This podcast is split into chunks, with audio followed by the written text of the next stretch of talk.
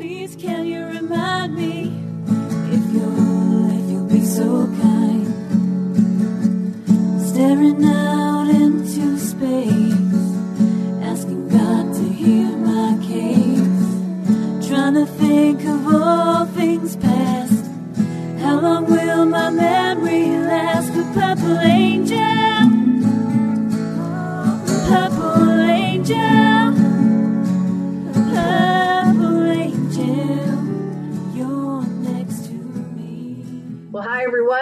Welcome to Alzheimer's Speaks Radio. I'm your host, Lori La Bey, and we are so lucky to have with us Jennifer FitzPatrick. She is amazing, and I am very lucky. I'm actually going to meet her physically in Montana at a conference we're both going to be at next week. And so, uh, Jennifer has been with us before, and I'm thrilled to have her back again. But before I introduce her, I just want you to know a little bit about Alzheimer's Speaks because we're always getting new new audience uh, members and people joining our community. So, bottom line, we're an advocacy based company providing multiple platforms to shift our dementia care from crisis to comfort. It's all about working together and gathering gathering our strength and our knowledge and um, inspiring one another to do to do better to do more you can always go to alzheimersspeaks.com and find out about our projects and our initiatives that we work on but I, I really have to thank our audience because of your likes your clicks and your shares. You have uh, you know sent us way further than we, we ever thought we would we would be. And the collaboration has just really um, produced a lot of miracles and a lot of collaborations. And so i want to thank each and every one of you for that. If you'll continue to please like, click, and share, I can't thank you enough because you really are making a huge, huge difference. I want to give a shout out to Dementia Action Alliance because they are doing their second North American Dementia Conference this June, which will be the 22nd or the 20th to the 22nd down in um, Westin Buckhead uh, Hotel in Atlanta, Georgia and they are all about reimagining dementia and really getting the voice of those with dementia um, heard. And so it's a fabulous conference. It, it's it's twisted a little bit different because you have um, so many people um, in the real voice of dementia talking to you, not just us so-called experts out there, which is fabulous. They're also going to have um, an, an art uh, exhibit and uh, some information on different tech, which I think will be really interesting for people as well. And then the other shout out that I want to give is to a really cool concept. I, I absolutely adore this. It's called the Megathon. And it was uh, started by a game called Stall Catchers, which is actually uh, an ability for us as individuals to analyze actual um, data on Alzheimer's research. And you can go in, you can sign up anytime and do this. Some care partners are even saying it's almost like a meditation for them because they're so focused and they, they don't let anything outside bother them. But on April 13th, they want to get 100,000 participants. And in one hour, with 100,000 participants analyzing data, they'll be able to save a year in research time. So for one hour of your time, no cost, it's just hooking up to the internet, um, you can have an amazing impact. And they will, they're going to have some speakers talk the half hour before. They will be giving you updates as data comes in, where it's going, and at the end, they will be analyzing it as well. And you can just go to megathon.us. That's megathon.us to get more information on that. And again, I I'm very excited about this. I think this could change the way um, research is done and, and just give people hope that they can participate and help push that along without necessarily having to dig into their pocketbook if they're not able to do that. So, with that, let me introduce you to our guest today. Um, like I said, she is a fabulous woman doing magnificent things, and her name is Jennifer FitzPatrick and she has a master's in social work. She is the author of a fabulous book called Cruising Through Caregiving, and it's about reducing the stress of caring for your loved one. And she was so generous when we went on our cruise in 2017. Um, she donated books for all of our participants there. Oh, oh, she's correcting me. So let me unmute you because they were not donated by me. They were donated by Brightview Senior Living. You're and, correct. As soon as I said that, it was. And like, I have a great story about that, how that came full circle. Okay. Um, well, feel free to go ahead and tell that right now, and I'll finish your introduction. So, it, it, so when Lori did her last cruise for D- Dementia Cruise, um, I reached out and I said, you know, I have this book, Cruising Through Caregiving, and I said, let me, I bet I could find a sponsor. And so Brightview Senior Living, who offers assisted living, independent living, and also memory care, uh, primarily on the East Coast, they donated 100 books for all the participants on the cruise. And here's the full circle story. I was speaking at a Brightview Senior Living community in Massachusetts about nine months later after your cruise. And a woman comes up to me and she says, I found out about Brightview from Lori La Bey's cruise. And Lori La Bey's cruise was amazing. The content was amazing. We had such a great time. My husband and I, it was awesome. But she said, you know, I also listen to Lori's podcast. I got this book, and then I wound up visiting the Brightview that's close to my home, and then moved in. So Brightview was happy. The cruise participants were happy, and of course, it's a great it's a great story of partnership. Yeah, it, it really was. And they are so thrilled to be there. I mean, I still talk with them every now and then, and they're just so, so happy there. Yeah. Yeah, so wonderful. Well, thank you. Thank you for writing the book and for Brightview for, for donating those and, and sponsoring that for the cruise. It was amazing, amazing opportunity. Now, to tell you a little bit more about Jennifer, is she is a gerontology instructor at Johns Hopkins University. She is less than 800 certified speaking professionals, which is known as CSP, and, and that is worldwide. Uh, and I know about this because of the National Speakers Association. This is a really hard thing to come by, and she has achieved that. And so, kudos to you. That is a, a ton of work, and you're making a huge, huge difference. She has also been featured on um, HLN, ABC, CBS, um, Sirius, um, Redbook, Forbes, um, U.S. News and World Report, just to name a few because she really has wonderful insights when it comes to giving care uh, to one another. And so, again, just so excited to have you with us today, Jennifer. Thank you.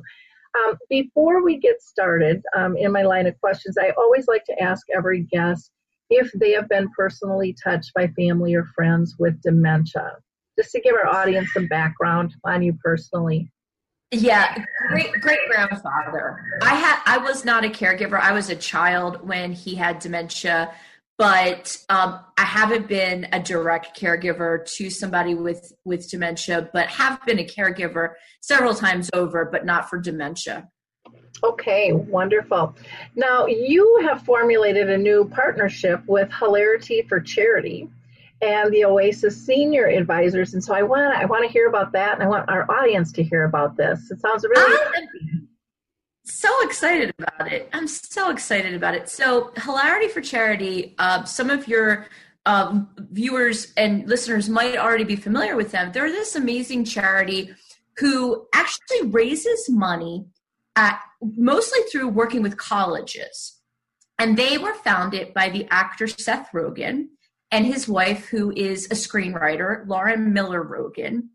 And they put this charity together several years ago because her mom was diagnosed with young onset Alzheimer's in her 50s.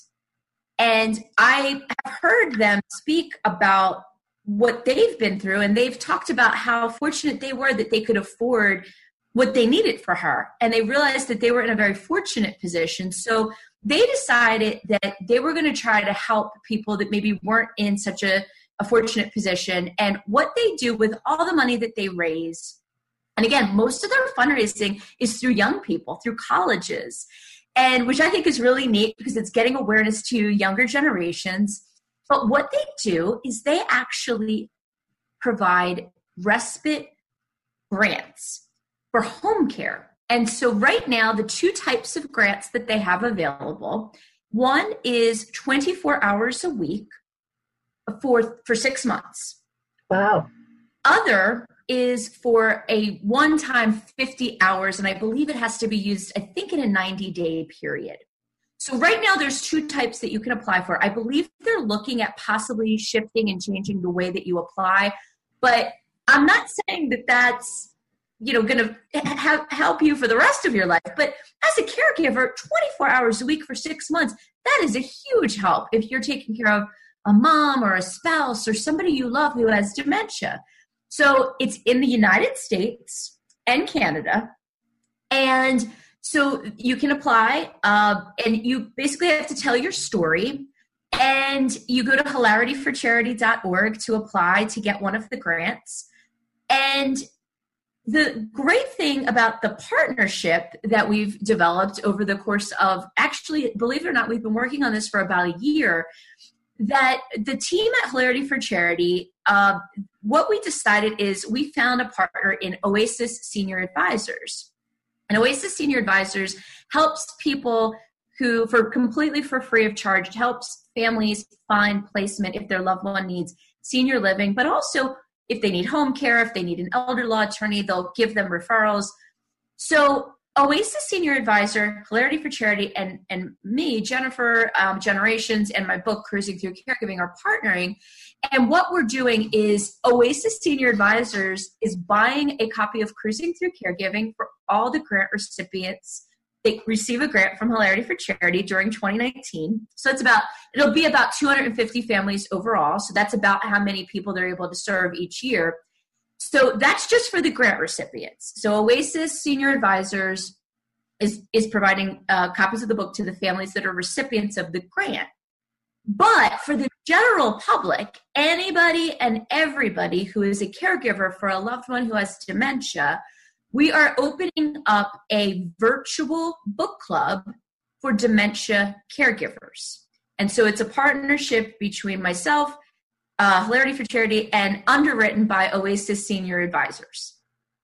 I love that. I love. Well, how lucky for them to get a copy of your book. I, I still get comments about your book.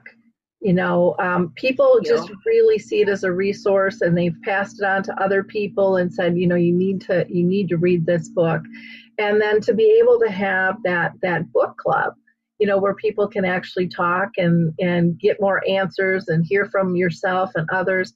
Um, that's a powerful thing. And I love that you're using the internet to, to connect in that way. I, I, I just think, why not? You know, why not? We can pull people together from all over and help them feel a little bit more grounded and part of the big picture. Um, I, I, think that alleviates a lot of the, the isolation there. So kudos to you so it's going to be 15 weeks. It's going to start May 15th, 2019.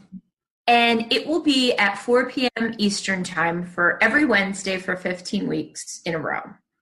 And people can register just by going to cruisingthroughcaregiving.com and you see the schedule. So, what it is, is there's 15 chapters in Cruising Through Caregiving.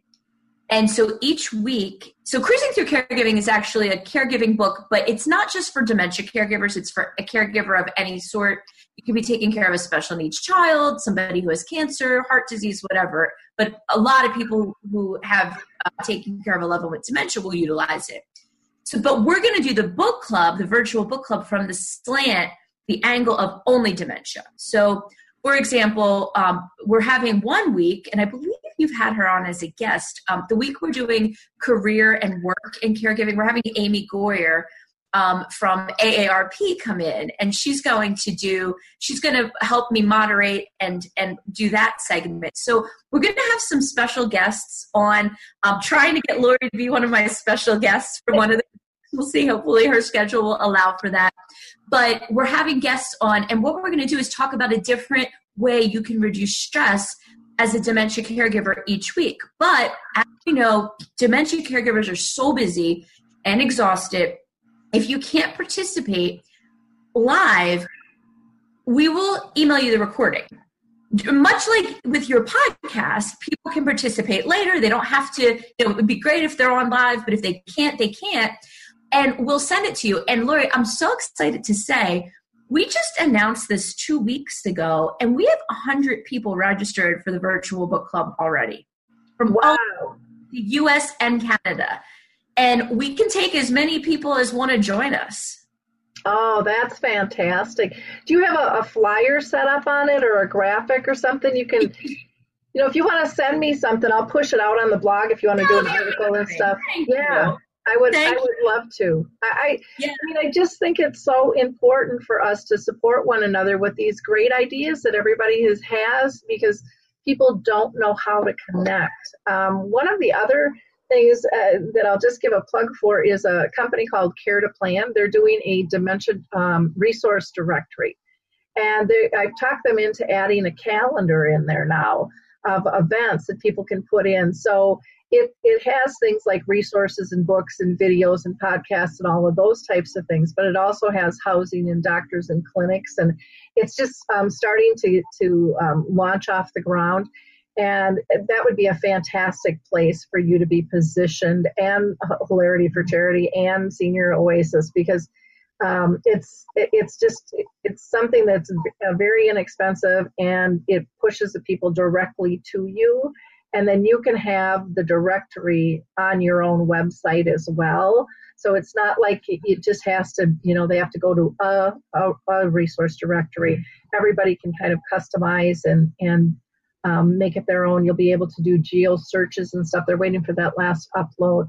So it's pretty cool. But that would, I think, even raise more awareness of what you're doing. And, you know, one of the things I like about that too is we want to get it into the, the doctors and the clinics so people can start, it'll educate the doctors and the clinicians as well as the families from the get go and then be this ongoing support because families aren't getting that support and they need to know how to hook up to people like you.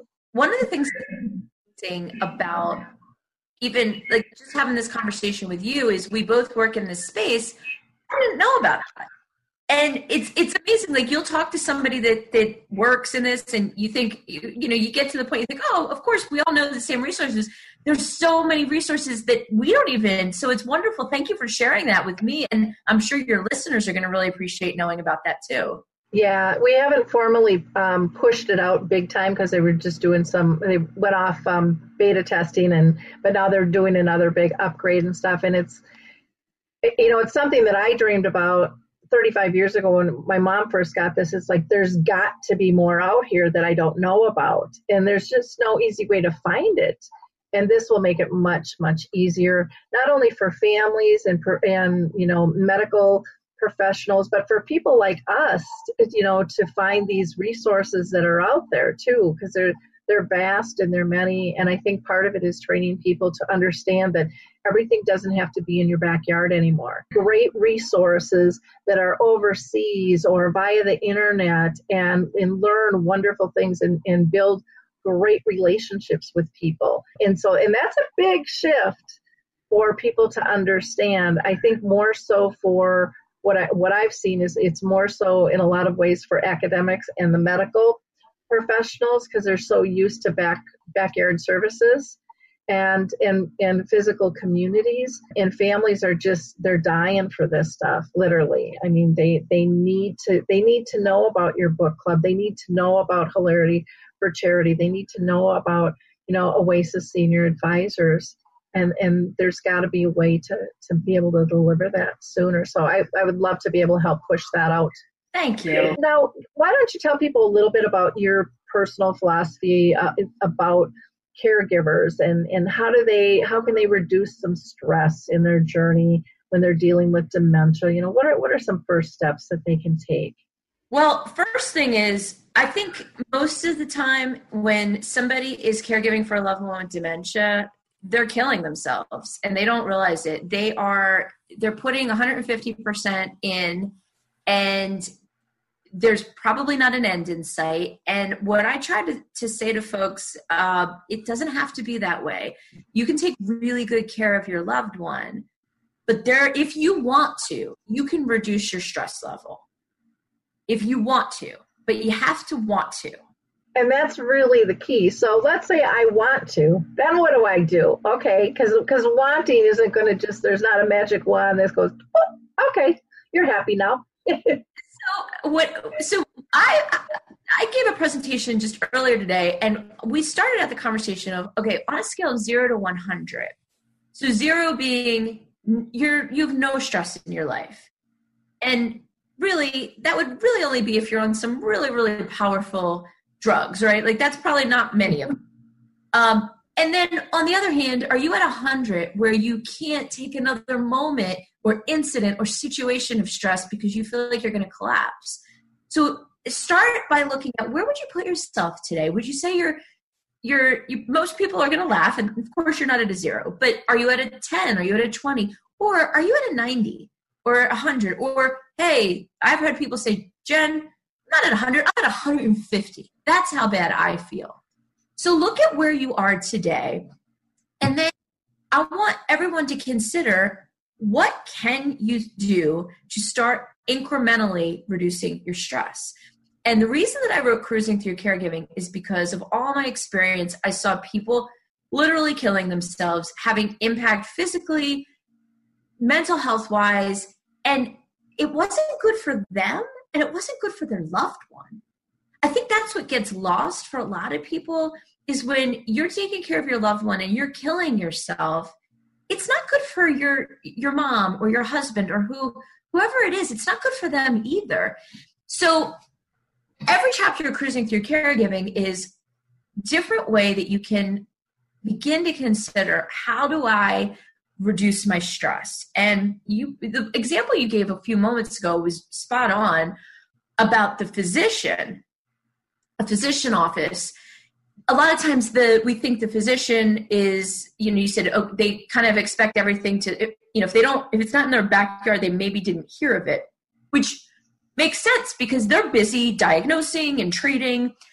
They're not maybe going to be an expert on community resources so what, one chapter is called "The Doctor Doesn't Know Everything," and that's not a knock on doctors. The doctor's not supposed to know everything. Yep. You know, the doctor's supposed to know. Okay, here's how I diagnose. Here's what might help you with your pain. But maybe people like you and I, or the Alzheimer's Association, or you know, an, an Oasis Senior Advisors, or you know, Brightview Senior Living, like those folks are out there for a reason. So, your local area agency on aging. And if people don't know how to find theirs, every county or city in the country has an area agency on aging, and as a Nancy, for the number four, a.org, and 4a.org. Put your zip code in, and that's a place where you can go just to get some basic information about what's around, what what's free, what costs what, uh, what services are out there for me as a caregiver. Yeah, and and that is so huge. I think part of it is that you know reducing stress. I know for me, I you know I wanted to do the best I could for my mom, and so I didn't take anything off my list. I just added more, which I think is really common for people, and um, especially women my age. And I'm going to be 60 here this summer, and we were brought up to always say yes you know you just always do. That's your role you know and and you take care of the family and you take care of friends. And and so it the the weight just kept getting heavier. Even though it was stuff i wanted to do i didn't realize how much of a toll it was taking until i um, i had these wonderful girlfriends that wouldn't give up on me. And they would invite me to coffee every week and i would say no and I would say, no, no, I can't. I'm too busy. I can't. You know, I'm I'm a mom. I'm married. I'm working full time. I'm volunteering. I have extra people living at my house. I'm taking care of my mom and my dad. I just, you know, it was just all of that that stuff. And then one day I had a really bad bad morning with with um, something had to do with my mom. I don't even remember what. And and I was just I was feeling so deflated and so exhausted and my girlfriends called and said, "Hey, we're getting together for coffee. Can you make it?" And and I'll never forget my attitude because it was really snippy with them. And I just said, um, I'll, I can give you 10 minutes, like I'm the queen coming to town. and, and the only reason I said that was because I wanted them off my back because they were another thing picking at me that I was supposed to do. and I didn't want to do it, but I was like, I'll, I'll, I'll come if you leave me alone. I mean, that was really kind of that kind of attitude. And I went and I had coffee, and we laughed and we cried together for two hours. And I, that was the moment for me when I realized how empty I was. And I didn't know that I was empty until I got filled.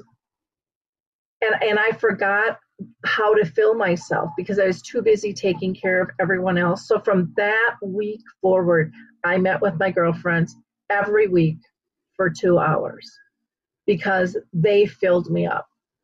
And you know, when you're giving care so often, just like the word says, caregiver, it, it you know it it breeds into us that we're giving everything away, and we get really task oriented. I know I did, and we don't. Um, we forget about the core of our relationship. We forget sometimes about just sitting still and saying nothing and just feeling safe and comfortable.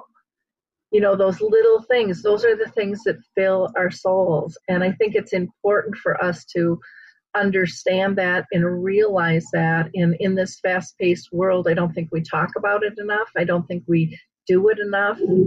And and so i think that's why your book is so important making people realize the different ways we can find balance, you know, and for each person, just like with dementia, every person with dementia is different, every care partner is different, and our needs are different, and, you know, timing is different, and, and that's okay. And we, as a society, we have to not judge that, I think, and we have, but we have to help support that and allow people you know because as a, as a care partner i'm sure you hear this all the time well that would be selfish you know if i took time for a massage you know that would you know that really isn't fair with everything else going on in the world why should i stop for a minute but we have to because like you said in the beginning we cannot care well for someone else if we're not caring well for ourselves. And we and we mm-hmm. forget that. I think a lot of it has to do with getting to the point where which i don't think most people do at first is where's your boundary? What are your boundaries going to be? And I, I remember when my family was taking care of my grandma when she was sick. She didn't have dementia. She had congestive heart failure, but she had a lot of issues.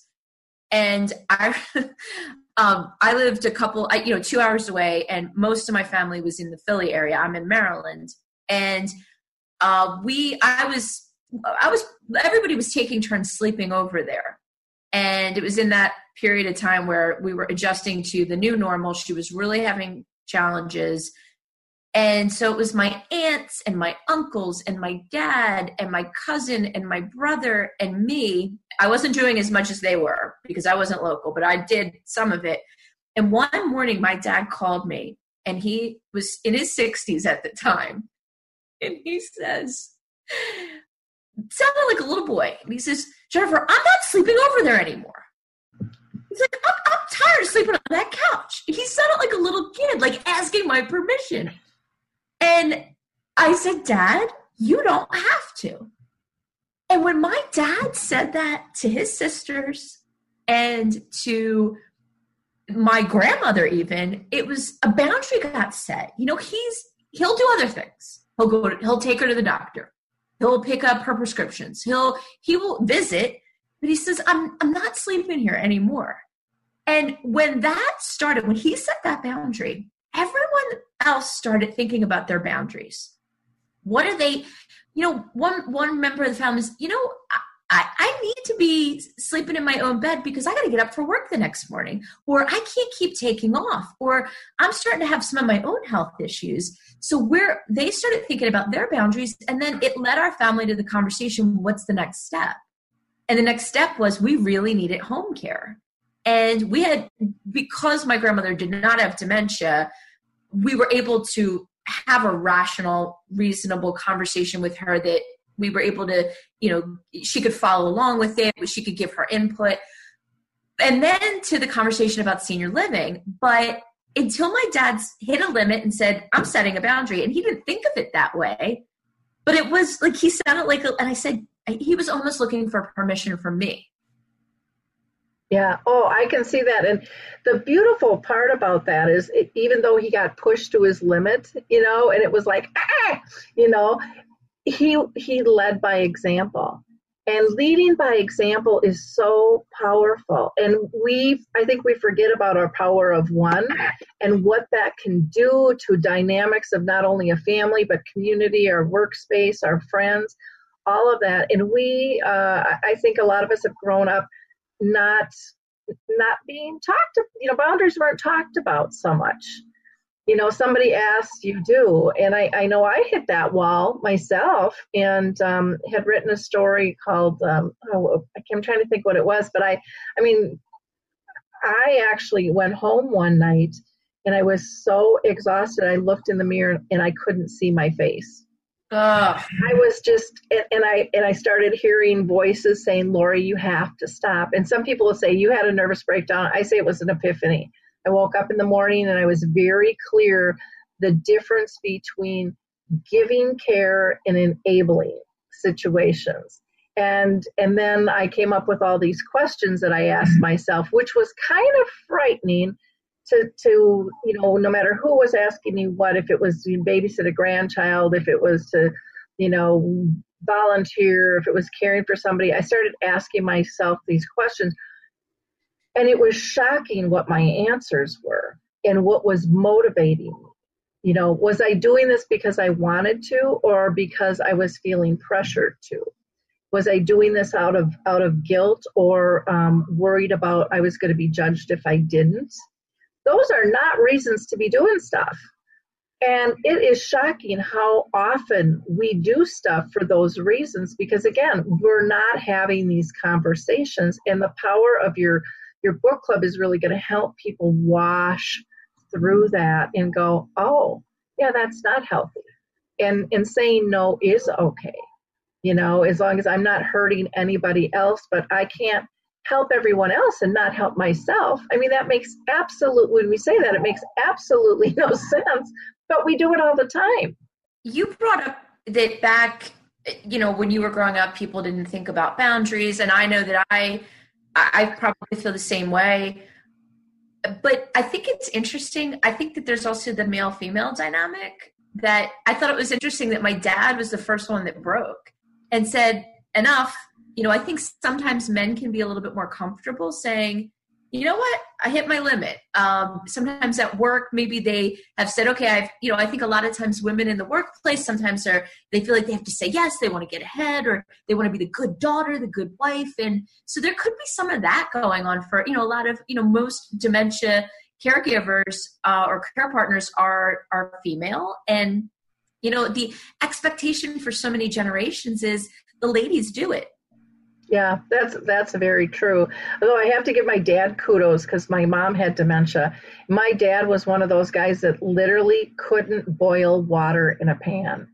And he started shopping and doing the laundry and making the meals. And I remember having a conversation with him one time on how are you doing? And he's like, This is the least I could do. She has raised all all of you know, she's raised our family. She's kept us together and he was kind of to bring home the bacon and do the outdoor stuff. You know, that was kind of how it was divided in my family.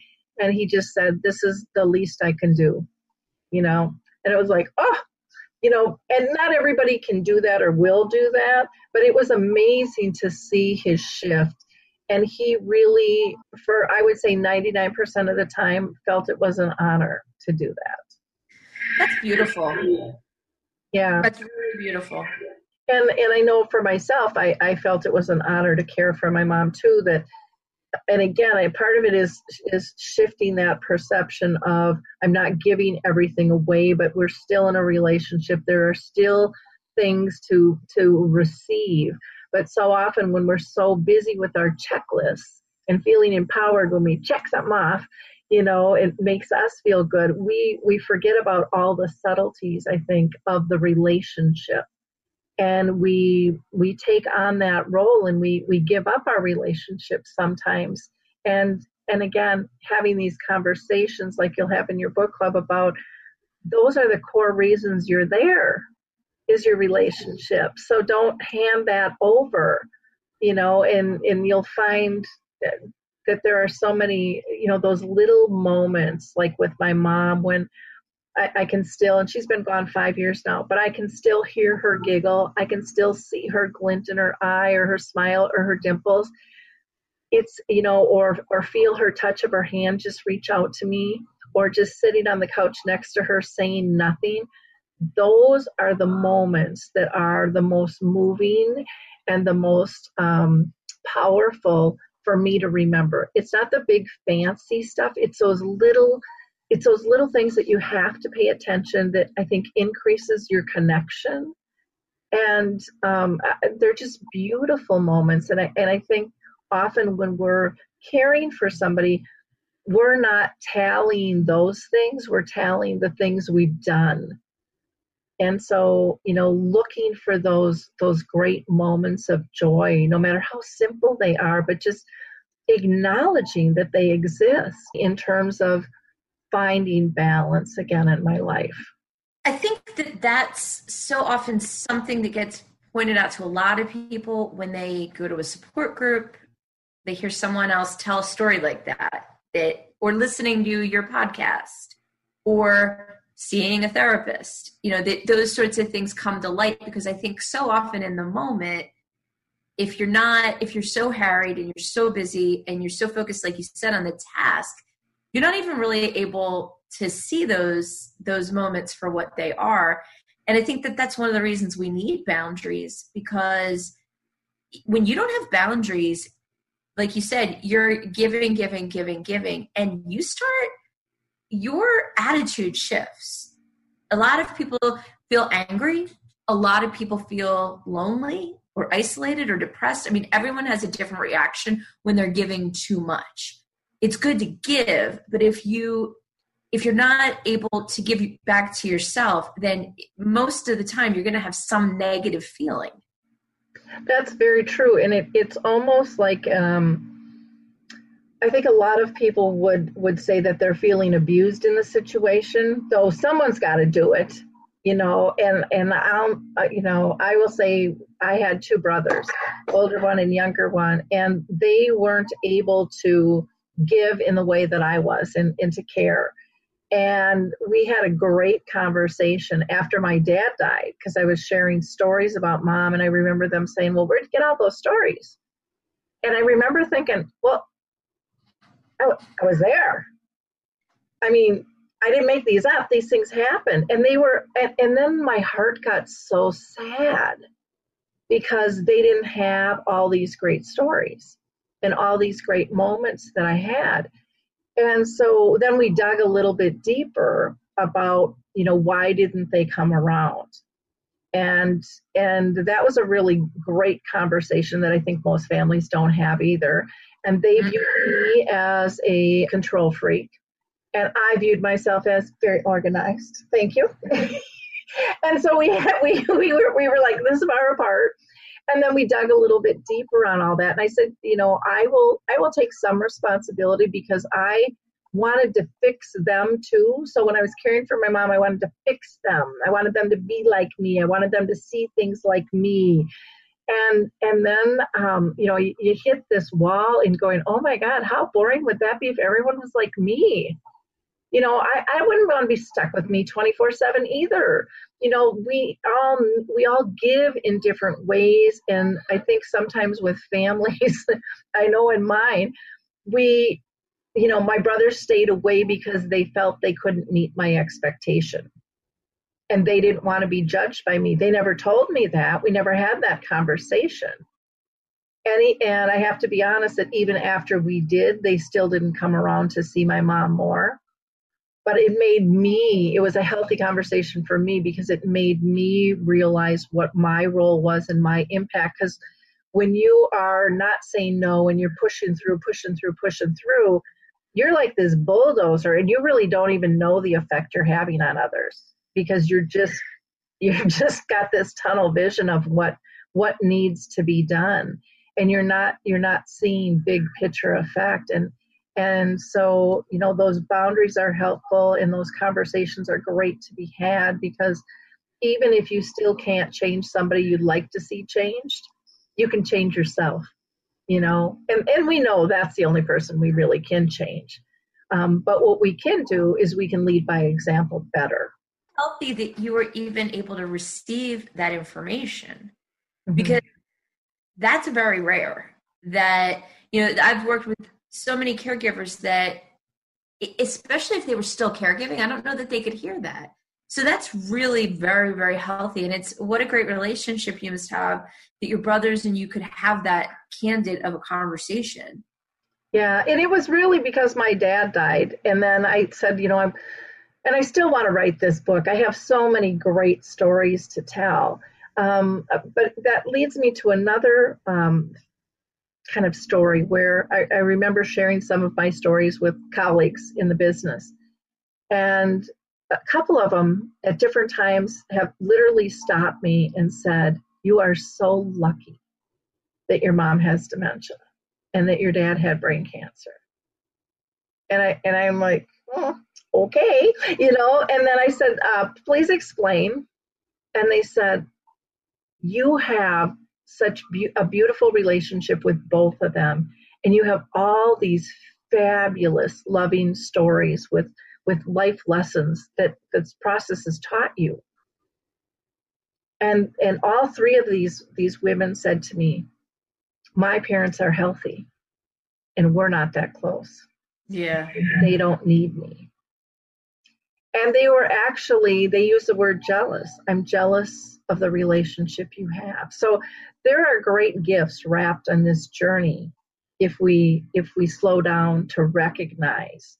You know that the closeness is something that is is important and many people miss out on and it and it could be it could be long distance it could be because you just don't have time. I mean it affects people in all different angles of life um, needless to say but again becoming more conscious of how we interact and when we interact or when we choose not to like you said with those boundaries critical conversations and and critical um, introspect i think you know that we should all do a little bit more. I, I wish this stuff was taught in schools I mean, it's it's it's like.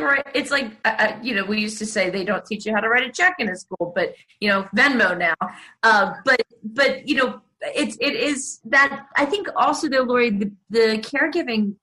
There's a lot of people that I don't know how much having a class would really help because I think a lot of people they either have the instinct. I think you can cultivate the instinct a little bit but i think some of us have it more in you know more it comes more naturally. I think like, like one example i always give is if someone like broke my microwave and said can you put it back together? I'd, I'd be like no i can't. I don't know how to do that. I don't know the first thing to do. And i believe really are people with caregiving that that's how they feel. That i don't know what to do and they're scared. And so i think for a lot of us who've been primary caregivers we have to think about what can they do to contribute. Maybe it's not going to be taking mom to the doctor. Maybe it's not going to be helping her in the bathroom. But what ways can they contribute financially? Can they what can they do? Can they do research? Can they you know do screening of senior living or home care agencies or elder law attorneys? How can folks that maybe are just not going to take to it what can they do to help yeah, I, I, think that's a really good point. I think another one is a lot of times when people need um, personal care, all of a sudden a daughter or son is bathing their mom or their dad, and that can be really uncomfortable.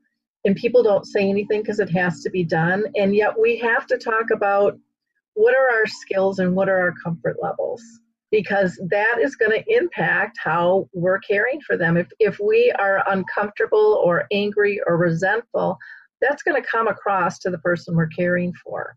Yes. So making sure that there's a match, and like you said, maybe hiring somebody, you know, out, or maybe going to an adult day where they can do their showering there. I mean, there's lots of different options for people. Or there's a the story of the the little lady who would go to church and every Sunday her friends would say, What could I do to help you? And she, Oh, I have I have it under control, I have it under control. And one day her best friend pulled her aside and grabbed her, grabbed her arm and said, You don't have it under control. and she handed her a, a stack of note cards and she says, You go home today and you write down everything you could have people help you with because you are not in control. And you tell me that all the time, but you don't tell people who are asking, you know, to help you. And so she went home and she started writing down things on her note cards and she put them in her purse and they went to church the next Sunday. And somebody asked if she could help and she just reached into her purse. She had no idea what she was pulling out. She just gave them a note card. And it was life changing for both of them because, you know, now she's allowing someone to come in and help. She's getting a little bit of that respite, but she's also allowing that person who wants to care to be able to do something good. And we all know what it feels like to volunteer our time and to to help somebody else out. And when we do this, we're not allowing other people to feel that and to be part of that. And and so when we look at that, I, I think again that's a conversation. That's a you know just something that we have to talk about because we we don't typically look at it like that. You know, we're we're trying to be private. We're you know it's all about us, and, but we all affect one another, and those are conversations that are so critical. Yeah, my best friend is uh, she just had her first baby. Believe it or not, we're the same age, and when she got pregnant, so she you know got pregnant and when uh you know, I came to the time where, you know, you throw a shower. And I said, I'm going to take care of it. I'm going to throw the shower. I, I found the place and I started getting calls and texts from our mutual friends and members of her family. What can I do? What can I do? And my instinct was, oh, I have it. It's, I'm going to do it. But then I, I realized that that's not fair actually to the other people that want to celebrate and so I realized, thought about like, what am I bad at? So I'm terrible with decorations, like really not good. Not, I don't have a crafty bone in my body. And so one of our friends is really good. She's on Pinterest all the time. So I said, do you want to do the decorations? And then my girlfriend's sister-in-law said, well, what still needs to be done? And I didn't know a, a good bakery near where we were having the event. And she says, I said, can you do the cake? Yes. So it, it wasn't it really did take a lot off my plate but also i know it gave not only them joy but it gave my friend who had the baby made her feel more loved because more people were doing these beautiful things for her if you imagine how how funny I was about being protective of a baby shower. You know, it's it's like think about when it's your parent or your spouse, people are protective. We think, "Oh, don't worry about it." But it really it's good for your spouse who's ill your parent who's ill. They see all this other love. That is so true. And uh, and we don't realize we're blocking that out. So yeah that's a really really good point. Now i wanted to talk to you a little bit about millennials and generation z as um, dementia caregivers.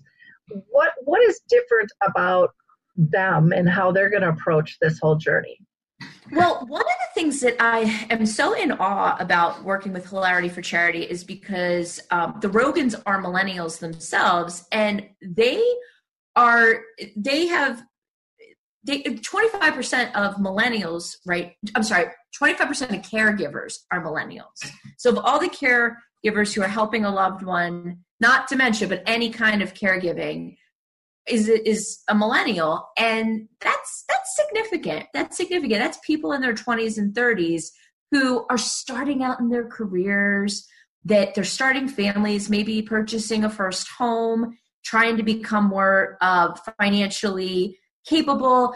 And when we think about the time commitment for example a lot of us you know being middle aged my husband and i are in our 40s and you know when he, his dad was ill or when my grandma was ill, you know, we were at a point where we could take time and we had established a, a, good amount in our career where we could take time. And I think for a lot of millennials, those can be tough conversations with bosses if they're on a career path. So, uh, fortunately, I think some organizations are becoming more aware, but I think millennials and Gen Z get a bad rap.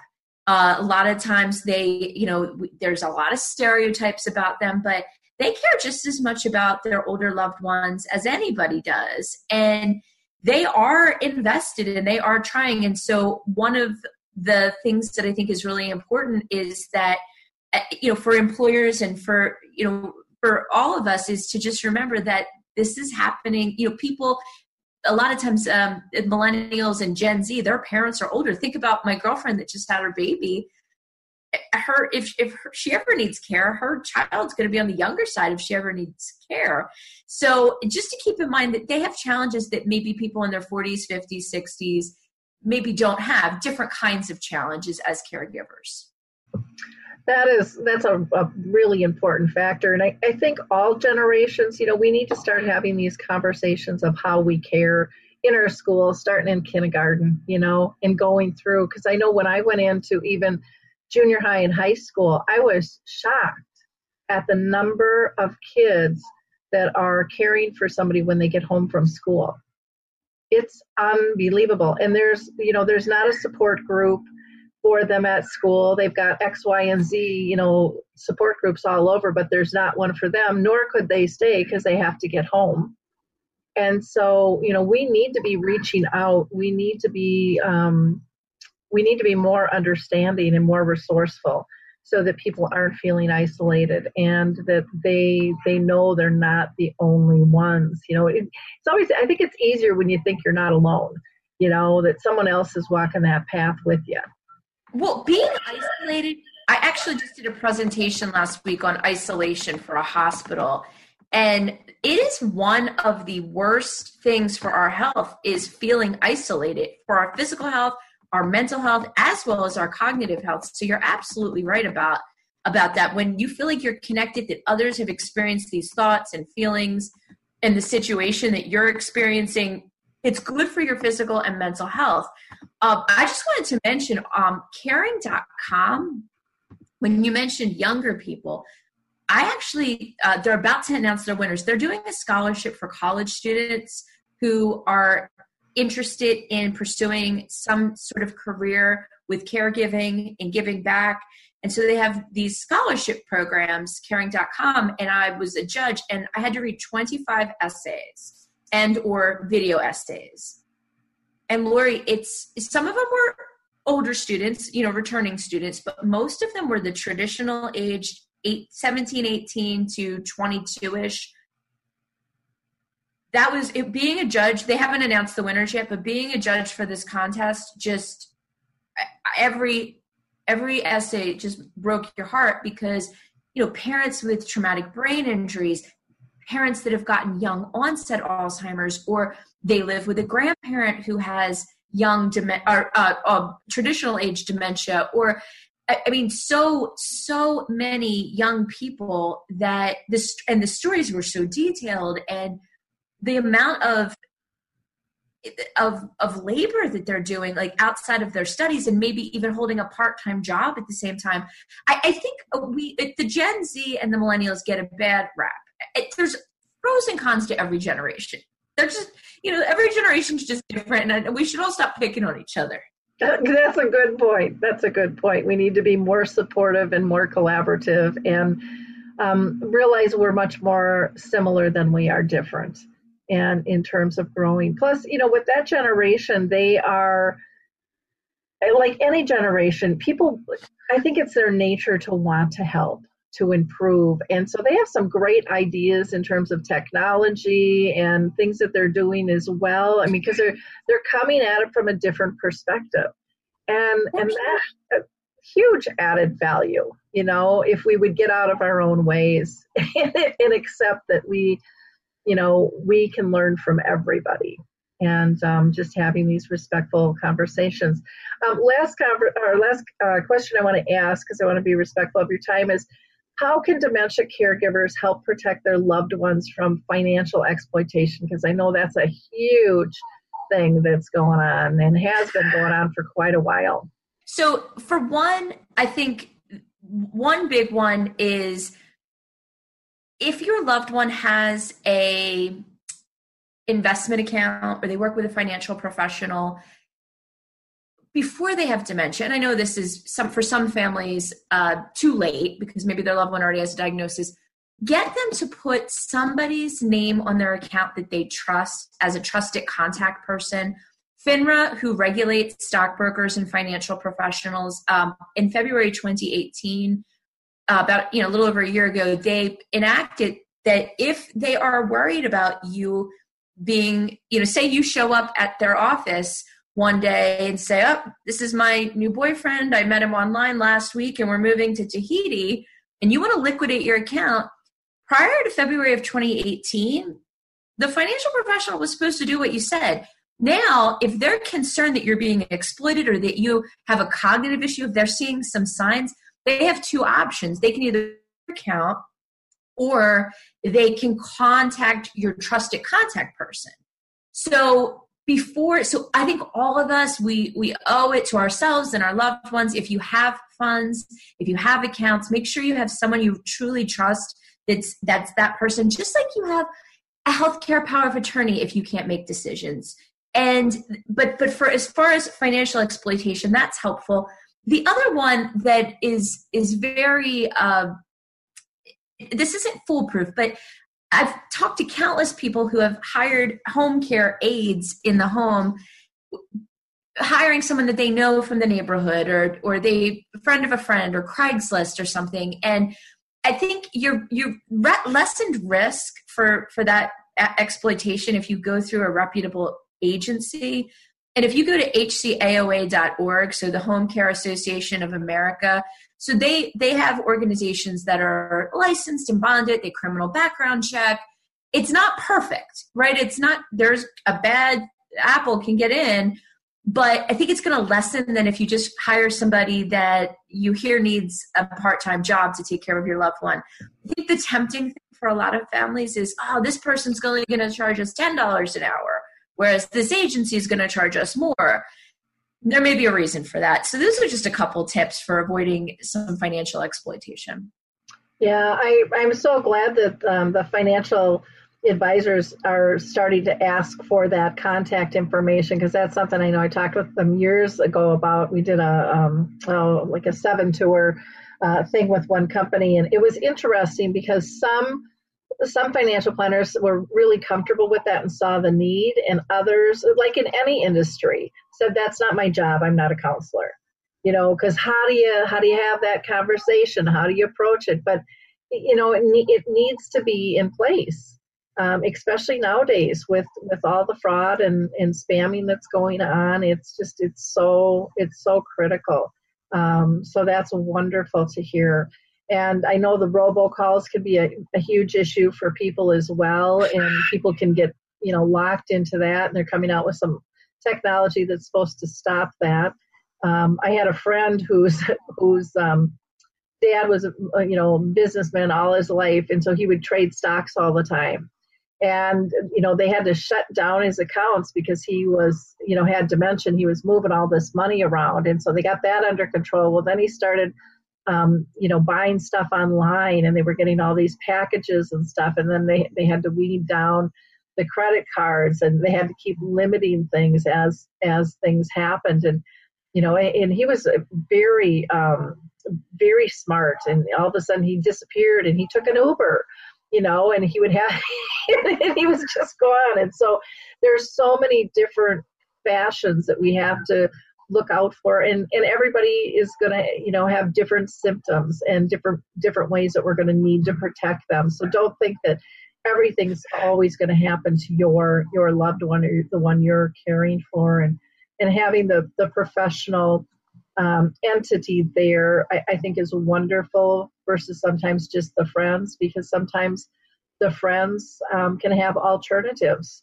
You know, oh. a friend of a friend, or they don't actually know the disease and the rules, and and um, maybe they didn't mean to do it. And other times, you know, it just happens. Someone, well, we're going to help this person out because they're struggling financially. Well, that person then might find themselves in a position that they can't they can't ignore and you know money is is available or things are available and you know they would not normally do that but they're in a bind and all of a sudden they do and you know and, and then it's a nasty nasty thing for for everybody so thank you so much for taking the time today i just am so thrilled that you uh, that we were able to spend this time, and that I get to you on Sundays and, and Monday too. That'll be. Well, one last thing I just want to congratulate you on, and I know this is probably old news for you, but I just want to tell your listeners how delighted I was about a year, a little over a year ago. I had my Oprah magazine, which I religiously get every month. I think it was the December issue.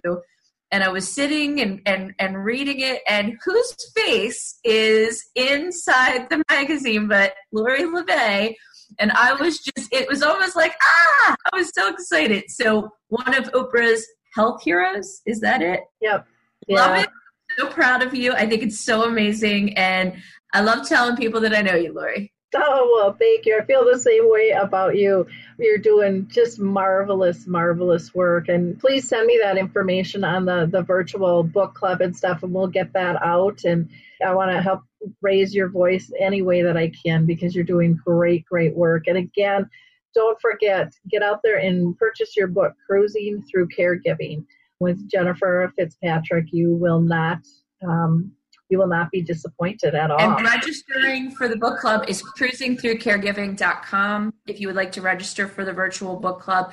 And just if you are on a budget, please know that the uh, cruising through caregiving is in most libraries so if you're on a budget and it's out of reach to purchase a book of course i'd love for you to buy it but if you would like to borrow it from the library but also i just want to mention if you're not a reader if you're not somebody that likes to read you don't need to read cruising through caregiving to get benefit from the virtual book club you can just join us Oh, great! That's that's good to know. Um, now, your other website too is Jenerations with a J, and uh, jenerationshealth.com. And then you can always reach uh, Jennifer by just emailing her at jen, G-E-N, at jenerationshealth.com as well. So thank you again so much for being with us. And to all our listeners, don't forget about checking out the Memory Cafe directory. Just go to memorycafedirectory.com if you're looking for a support group there you'll we've got over 600 of them now in the US. It's just incredible how many are there. And you can always again go to alzheimersspeaks.com to find out more information and um, all of our shows are archived so you can listen to them anytime. Thank you so much and we will see you soon Jennifer. Thank you. Bye-bye. Hi, everyone. This is Meredith from the Senior Fitness with Meredith podcast, where I discuss all things for seniors from fitness, your health and wellness journeys, how to be all over strong and beyond. I also have my mini podcast called Motivation with Meredith. It's a great, quick motivational pick me up for your days. Join me, listen now, search for Senior Fitness with Meredith on your favorite podcast platform.